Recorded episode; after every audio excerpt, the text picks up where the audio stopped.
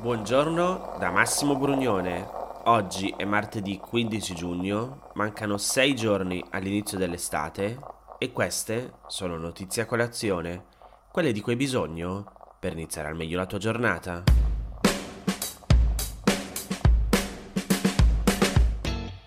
Domenica sera si è conclusa la riunione del G7, l'organismo che riunisce i leader di sette delle democrazie più ricche e potenti del mondo.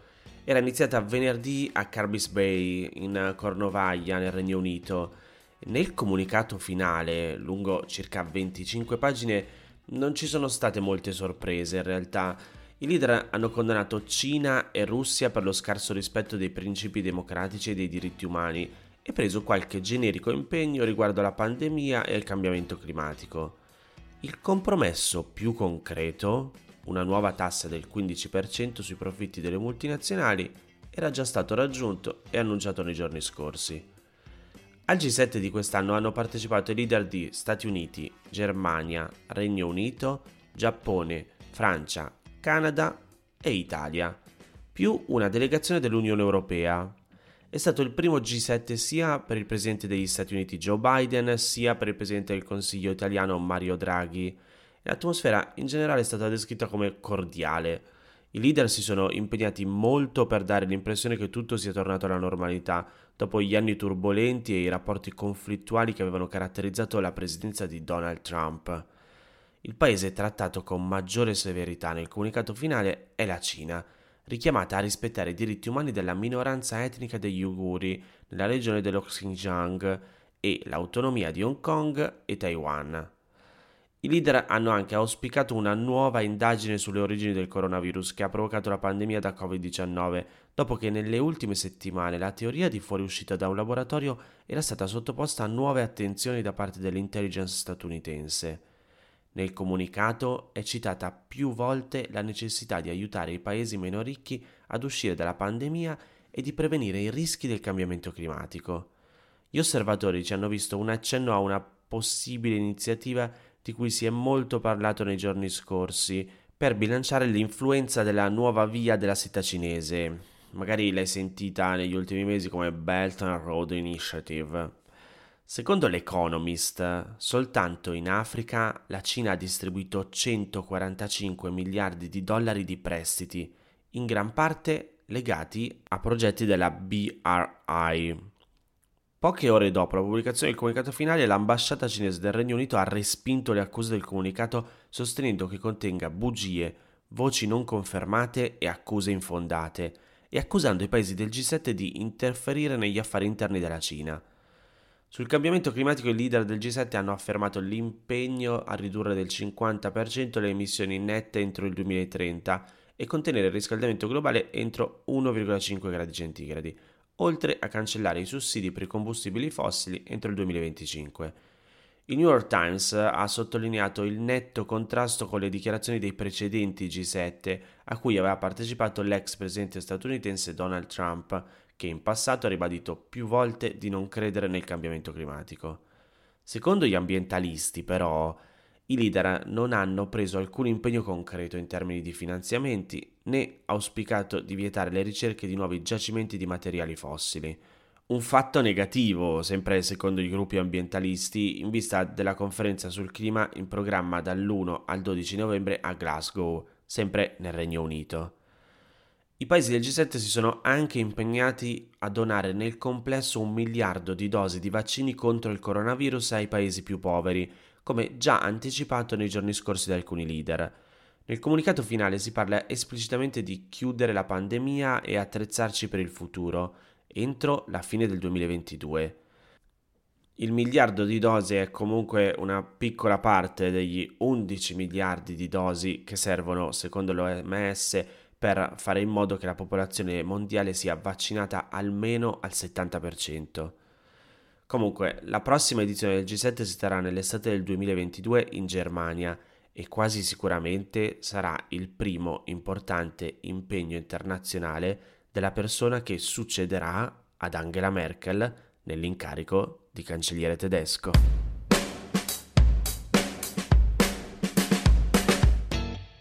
La sempre imitata Svizzera questa volta ci dà una notizia che forse non è proprio da prendere in considerazione come buon esempio dagli altri stati.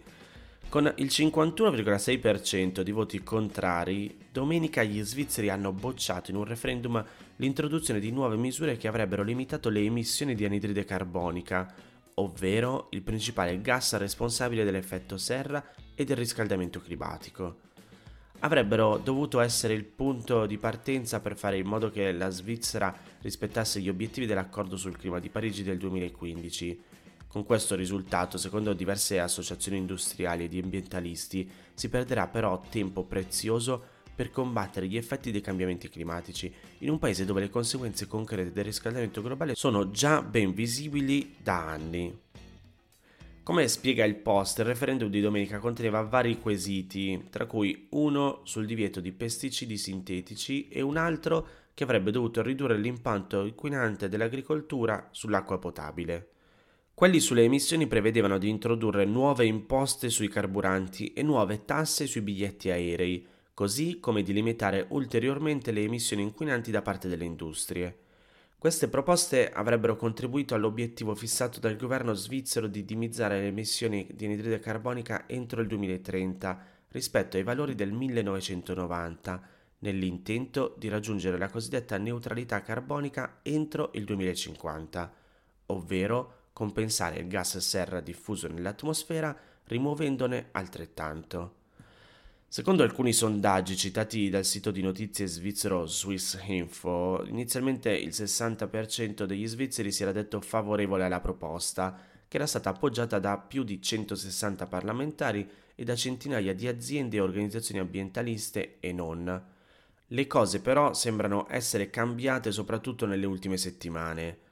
Domenica ha vinto il sì nei cantoni dove si trovano alcune delle città più popolate del paese, tra cui Basilea, Zurigo e Ginevra, ma sebbene con margini complessivi molto stretti, il no ha vinto in 21 cantoni su 26.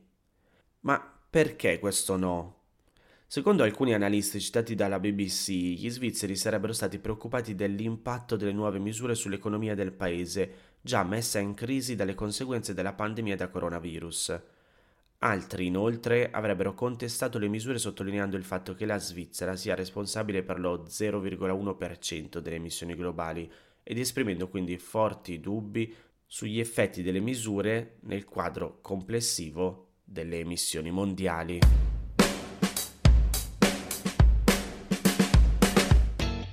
Il Libano sta vivendo di nuovo un periodo difficilissimo a cui hanno contribuito la crisi economica iniziata due anni fa, la pandemia da coronavirus, di cui sono stati registrati più di mezzo milione di casi, e l'enorme esplosione di un anno fa nel porto della capitale Beirut dove la ricostruzione è ancora in corso. In questi giorni in particolare la lira libanese ha raggiunto un nuovo picco negativo, cioè un decimo del valore rispetto a due anni fa, mentre lo Stato ha talmente poche risorse che non riesce più a mantenere interamente calmierato il prezzo della benzina, come succedeva in passato.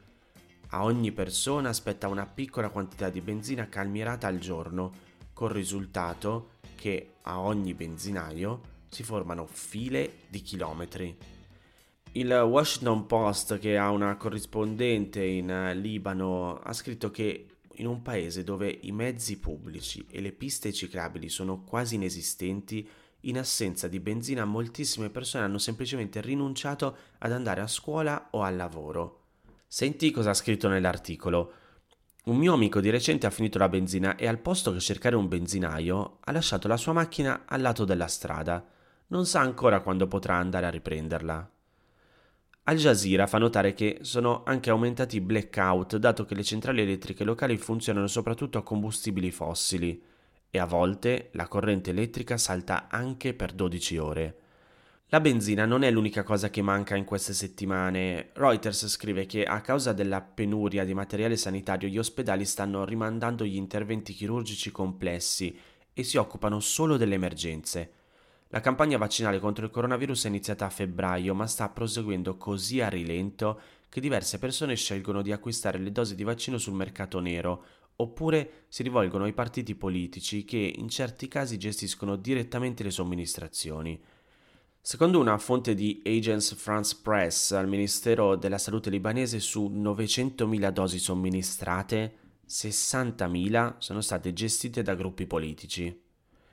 In Libano la politica e le sue declinazioni settarie sono considerate da molti all'origine dei problemi del paese. Dal 1943, con la nascita del Libano moderno, le tre principali cariche istituzionali, cioè presidente, capo del Parlamento e primo ministro, sono state affidate alle tre più grandi comunità nazionali, cioè rispettivamente cristiani maroniti, musulmani sciiti e musulmani sunniti. Anche il Parlamento è stato diviso su linee settarie e prevede la presenza di dieci gruppi religiosi.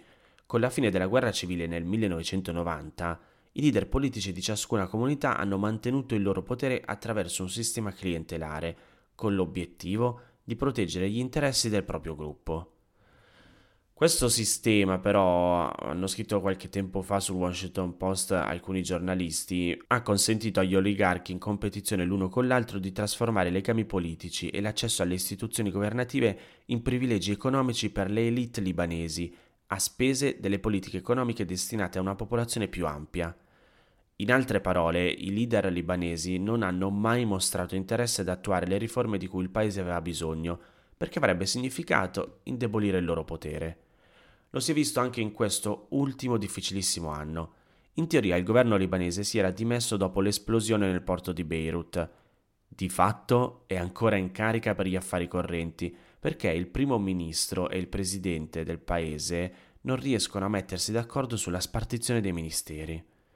La situazione potrebbe sbloccarsi con nuovi aiuti dall'estero o un prestito del Fondo Monetario Internazionale, che però è sempre più scettico sulle capacità della classe dirigente libanese di mantenere le promesse e ripagare i debiti.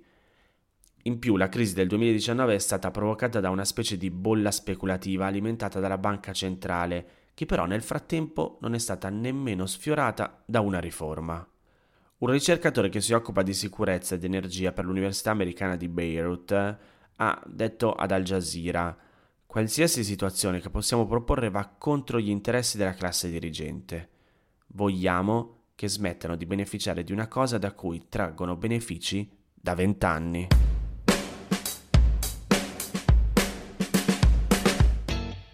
Queste erano le notizie a colazione di oggi. Se ti va di aiutarmi e sostenermi nella produzione di questo podcast, puoi farlo inviandomi un piccolo contributo dal sito www.notiziacolazione.it.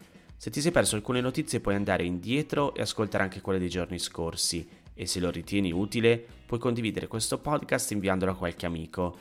È disponibile su tutte le piattaforme audio. Ricordati che se vuoi puoi iscriverti al canale Telegram di Notizie a Colazione per riceverle tutte le mattine direttamente sul tuo smartphone. Oppure mandami il tuo numero di telefono alla mail notizie a colazione chiocciolagmail.com per riceverle via WhatsApp. Ti aspetto domani per iniziare insieme una nuova giornata. Un saluto da Massimo Brugnone.